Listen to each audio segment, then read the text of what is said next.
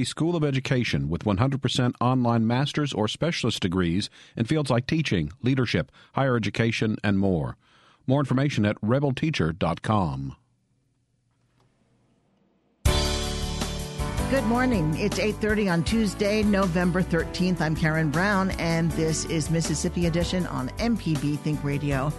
On today's show, a U.S. Senator repeatedly refuses to speak about a controversial public hanging joke.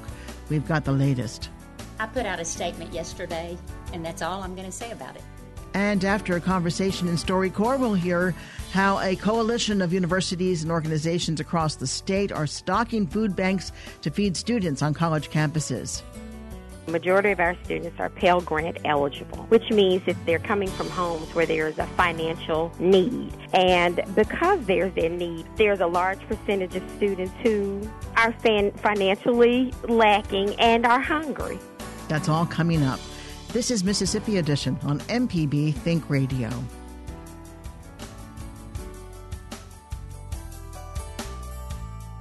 Republican Senator Cindy Hyde Smith spoke to reporters Monday, refusing to comment on a social media video in which she says she would be on the front row of a public hanging. Instead, she repeatedly cited a vague written statement. We put out a statement yesterday, and we stand by that statement. Could you expand on it then, why you said it? We put out the statement yesterday, and it's available, and we stand by that statement. Senator, are you familiar with Mississippi's history of lynchings? I put out a statement yesterday, and that's all I'm going to say about it. You mentioned that there shouldn't be it shouldn't be viewed with a negative connotation. I put out a statement should be yesterday, and we stand by the statement, and that's all I'm going to say about it. Hyde Smith is calling the quip an exaggerated expression of regard for someone who had invited her to speak. Hyde Smith has been in the Senate seat on a temporary basis since her April appointment. Republican Governor Phil Bryant spoke in support of Hyde Smith.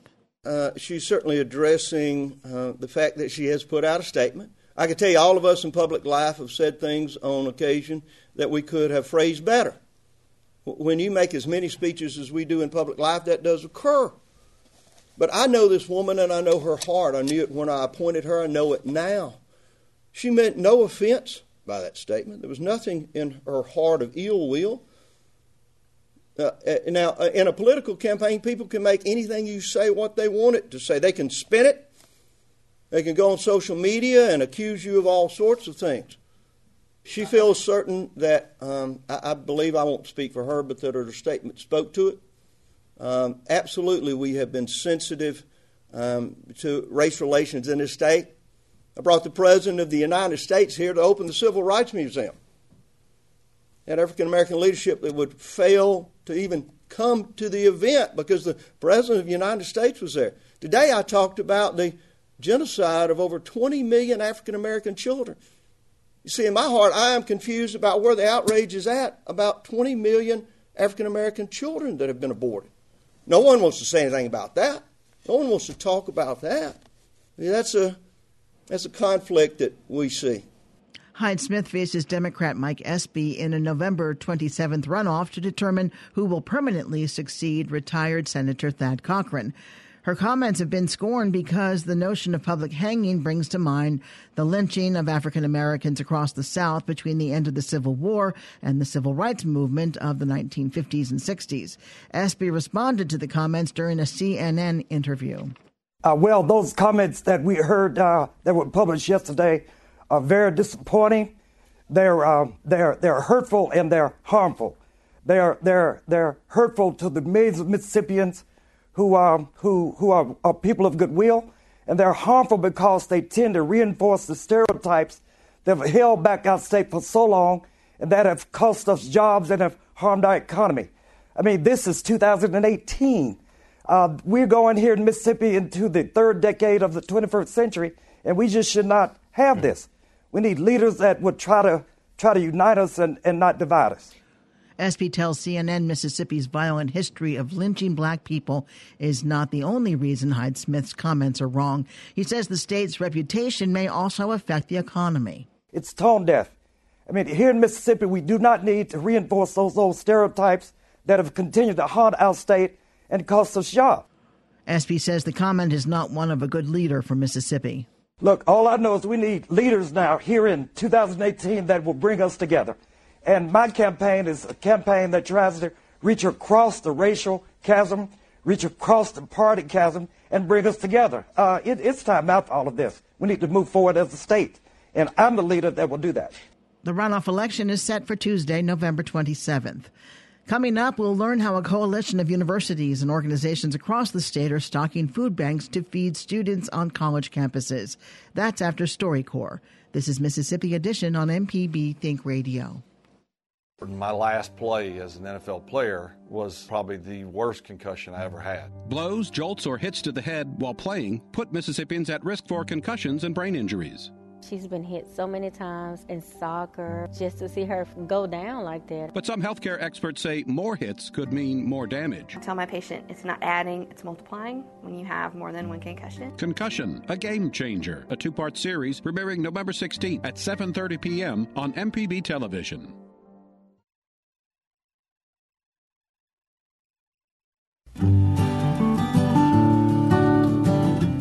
Melvin and Monique Davis are transplants. When moving to the South, they had a number of well known Southern cities to choose from. In this visit on the StoryCorps mobile tour in Mississippi, they share why they ultimately chose Jackson. My mother's from Jackson. My grandfather left me a farm here. And I always enjoyed coming to Mississippi when I was a child, mainly because I was always treated like I was a celebrity. I could do no wrong. I got anything I wanted. And I just loved coming to Mississippi. I thought it was heaven on earth. My grandmother's yard looked like a garden show. Food never stopped. She took me shopping every day. Why wouldn't somebody want to move to Mississippi? As I got older, my parents passed and my, my only brother passed. I kind of was looking for more purpose in life. I worked for the Bell System, which became Verizon, for, for 20 years. And I was looking for more purpose in my life where I didn't go out and come up with ingenious solutions to mundane problems. And I wanted more out of my life than that. And I figure if I took an early retirement in my 40s, I would still have enough energy to do something else. And I really wanted to do something different in my life. Secondarily, we have six kids, and DC is an extremely violent place to raise young men. They were killing two black males a night, and we had five of them, so odds weren't good. And this turns out to be a wonderful safe place for children. From that respect, I, I never regretted it. Mainly, I wanted to move to Mississippi to get some greater purpose in my life, I guess. Did you care about what I thought about moving from D.C. to Jackson? I'm sure I asked you. Yeah, you asked me. did you did but did you want to say well what my reasoning process was? Is agreed to, agreeing to move. uh I, I, thought I knew what your reasoning process was. Okay. Well, well, let me just say why why I wanted to move to the south, but it was between Birmingham and Jackson. Oh, so yes, I forgot. yeah, and so we hadn't really decided which southern city we were going to move to, and you had two wonderful sets of relatives mm-hmm. at both locations. Vastly different relatives, but vastly different. And so one was more reserved, Mississippi family was more reserved and quiet. But the Birmingham relatives were the opposite. They were energetic. They were a lot more energetic, and you never were in doubt about where you stood with them. And so, because I was from a family of non combative people, I thought Jackson would be a better fit for us.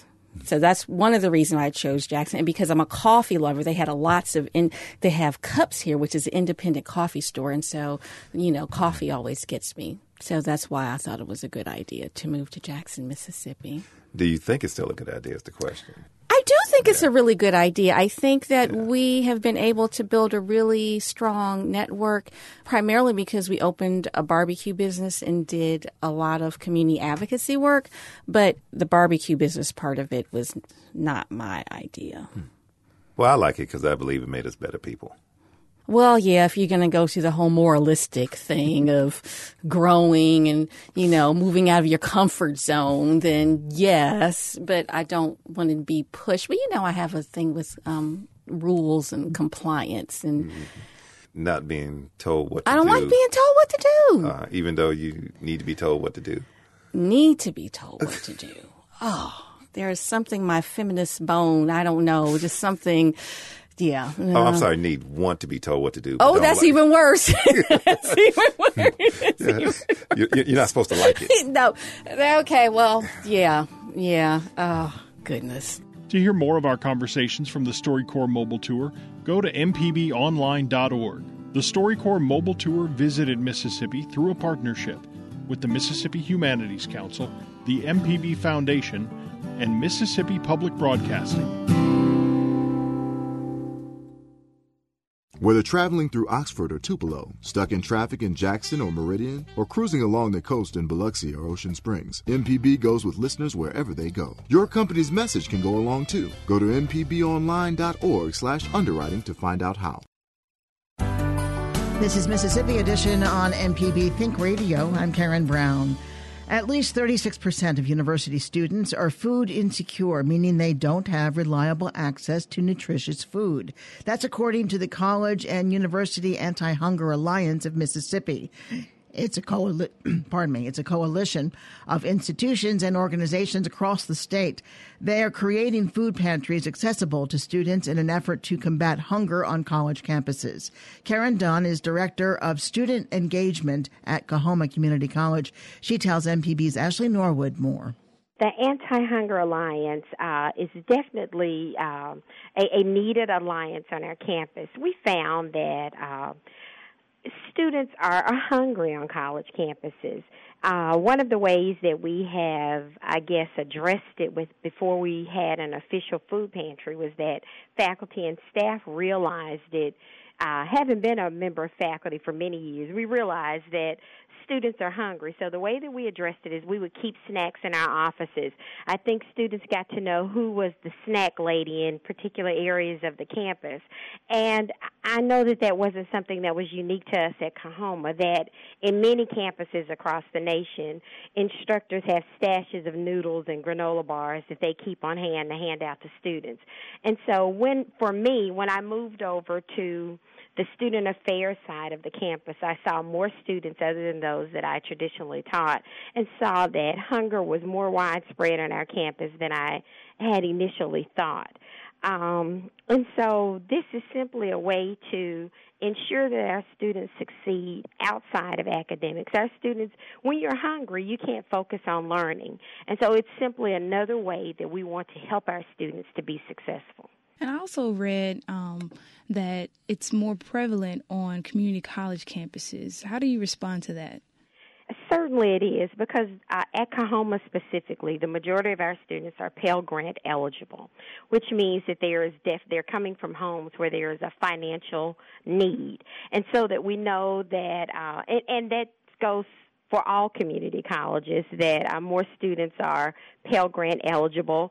And because there's their need there, there's a large percentage of students who are financially lacking and are hungry. And so that's why we know that it's prevalent on, on community colleges or more prevalent on community colleges. Right. So, what are some of the things that are available in the pantry? Um, you know, can any student come and visit? And then also, how can other Mississippians get involved and also help to feed students? In fact, our pantry is open for not just students, but also faculty and staff. And we've tried to have it in a location where it would be anonymous so that there's no stigma associated with needing to visit the, the food pantry on our campus. Uh, one of the ways that it is currently funded is by donations. Our alumni has decided to take up on our food pantry as one of their focal points. So they made a large donation, but we simply have shared it on social media and we've been blessed that people have donated to our food pantry. We are currently stocked with items like noodles, with uh, packaged fruits, with uh, fruit snacks, granola bars, macaroni and cheese, things that students can come in, heat up very uh, inexpensively, and eat. And you'd be surprised that. Um, peanut butter and jelly is something that is a, a very uh, hot commodity item as well, which lends itself just to show that our students are hungry. Right. Um, the person on campus who uh, who staffs our food pantry. Her name is Trina Cox. It's one of the initiatives of our Division of Student Engagement. And we share her email address and we share her her name on our website. If there are any people who would be willing to donate, please don't hesitate to contact me. My name again is Karen Dunn, and I'm going to share my email address kwdunn at coahomacc.edu. That's C O A H O M A C C dot edu. All right, that's Karen Dunn, Director of Student Engagement at Coahoma Community College. I want to thank you again for your time and um, good luck with the efforts to combat hunger on college campuses. I appreciate the opportunity to share a story. Michaela Hampton of Tennessee is a junior at Tougaloo College near Jackson. She tells us MPB's Ashley Norwood, she tells MPB's Ashley Norwood, some students cannot afford to purchase additional meals. Everybody isn't eligible for work study, so some people can get jobs on campus, and then if you don't have a car, you can't get to a job even if you were hired for a job. So that takes a toll on whether or not you can grocery shop, whether or not you can even go out and buy food from like a fast food restaurant. And it seems like it's it's more prevalent on our historically black college campuses. How does that make you feel? Well, I know for a fact my brother he goes to a PWI and they have a lot more food options on campus than um, Tougaloo does. Like their um, hours are longer for sure, like their CAF hours are longer, and then they do have more options around campus to eat. Like they have more um, like fast food restaurants and like sandwich shops and stuff on campus, and then there um, he doesn't often have to come out of pocket for that because he gets a food like the food card um, so he can use that at different places. So I do think that sometimes that's unfair because it's like we hungry too. But um, and then even um, with the food options, I think that the food options there are often better, and they do have like a bigger school. So I guess it also depends on like the budget that they have towards the CAF, but they usually have better food options too. So it's not as if they have to come out of pocket as much because the food is more enjoyable, I guess. Tougaloo, they're joining an alliance um, with some other schools, and they're going to be developing a pantry. Um, tell me what you think about that idea. Do you think that that may help the situation? Do you think also that students let's say they are in that situation, do you do you think that they will utilize the pantry? Because sometimes, you know, when we need help, we don't go get help because we feel like someone may be looking at us or they may, you know, judge us because we're going to a pantry to get food when we know that we really need it. I think that's a great idea. I've heard of other HBCUs recently, like getting pantries, and um, I don't think people should be ashamed to get it. I think that they should make it seem as, um, like when they describe it, they should make it seem as if it's not like, oh, if, like if you need it, like I think they should make it seem as if it's something more open, I guess, so people will be more accepting to going. So not like you know targeting a certain yeah. kind of student, but like, hey, this is available yeah, if you need it. I think then people and I feel like college students like people joke around all the time like talking about like the broke college student. I feel like people would go because a lot of times people joke about being a broke college student, but oftentimes that's people actual reality. Like people really don't have money to go out and get food, especially like I said, if the hours are closed and you need that. I feel like people would definitely go. I feel like people would definitely go to a pantry. I think that's a great idea. Marquise Hunt, also a student at Tougaloo College, says he thinks the school is unable to offer some of the choices that larger schools can provide. First, I'll, I'll talk about my institution, Tougaloo College. Um, because it is a private institution, we do not have access to those other uh, food chains like Jackson State. Um, I know that Jackson State has like Chick fil A, Burger King, and uh, you know different food chains on their campuses, where we only have really one option. Um, and the reality of it is that sometimes causes an issue because of the barriers that are in place as it relates to how long the CAF is open, um, what type of food that they're providing to the students. And then when you think about other issues of transportation, especially we know that transportation has always been an issue, especially in marginalized communities. And we, of course, have a number of students who are migrating from other areas of marginalized communities to attend a historically black college or university. And so, because County Line, which is probably five minutes away, has a lot of those uh, eateries and stuff like that, um, it also causes a barrier because some students don't have transportation to get there and they don't have money.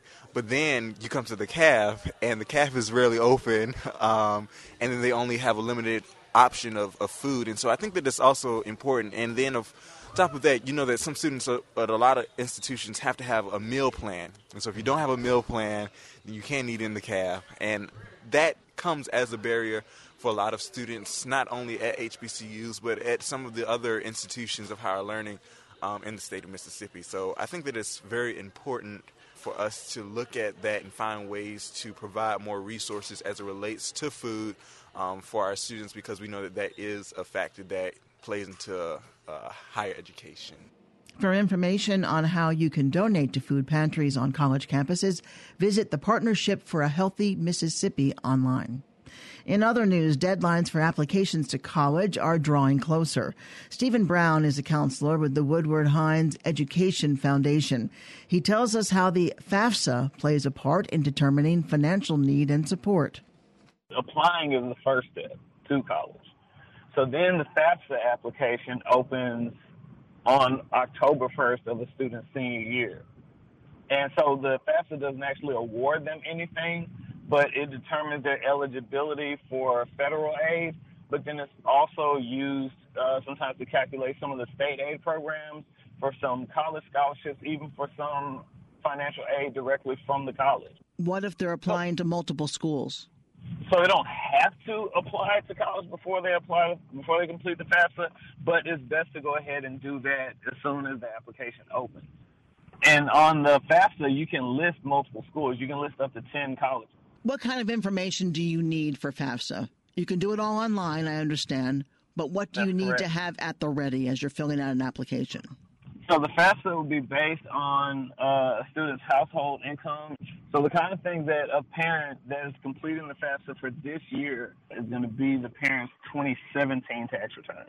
If the student filed taxes, then they will also be using their 2017 tax return as well.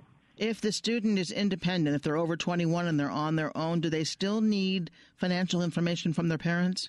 There are very strict criteria that will make a student independent. If they are 24 or older, if they have a child that they provide at least half of the support for, if they are in the legal guardianship, if they are married, if they are a ward of the court, or if they're in foster care, if they're a veteran or on active duty, these kind of things will make a student independent, but not just that they um, have moved out of the house or anything like that. It sounds like FAFSA is a big umbrella, and under that umbrella are various programs. Does FAFSA also cover or will steer students in the direction of scholarships? Absolutely. There are actually a lot of colleges now that are requiring students to have a FAFSA completed and on file even before they award their institutional scholarships. Essentially, they want to know what they're eligible for from the federal government, you know, before they just give them the school scholarships. Tell us about the HELP grant. That's Mississippi specific? Right. The HELP grant is only for uh, Mississippi students. If a student scores at least a 20 on their ACT, they have at least a 2.5 GPA in their college prep curriculum. They met all the necessary academic requirements as far as the classes that they would need to take, and their parents make below a certain income. The HELP grant will pay full tuition and fees to any public school in the state of Mississippi. And if they want to go to a private school, it'll pay up to the tuition of the closest public for eight semesters. A Pell Grant is a federal grant? Does the Pell Grant have the same restrictions or criteria that have to be met as the HELP Grant? There's no ACT requirement for the Pell Grant, but you just have to maintain at least a 2.0 GPA, which is uh, regarded as satisfactory academic progress. Stephen Brown is a counselor for the Woodward Hines Education Foundation. Stephen, thank you very much. Good information. Thank you so much for your time. Listen to MPB News on all your devices. Just download the MPB Public Media app or tell your smart speaker open MPB Think Radio. Stay tuned to MPB Think Radio for a full slate of Mississippi based programs all morning long. Coming up at 9 o'clock, it's Money Talks. Then at 10, it's In Legal Terms. And at 11 o'clock, stay tuned for Southern Remedies, Relatively Speaking. We want to hear from you. Let us know what you think about a story or send us a news tip by visiting MPB News on Facebook and Twitter. I'm Karen Brown. Join us again tomorrow morning at 8:30 for the next Mississippi edition only on MPB Think Radio.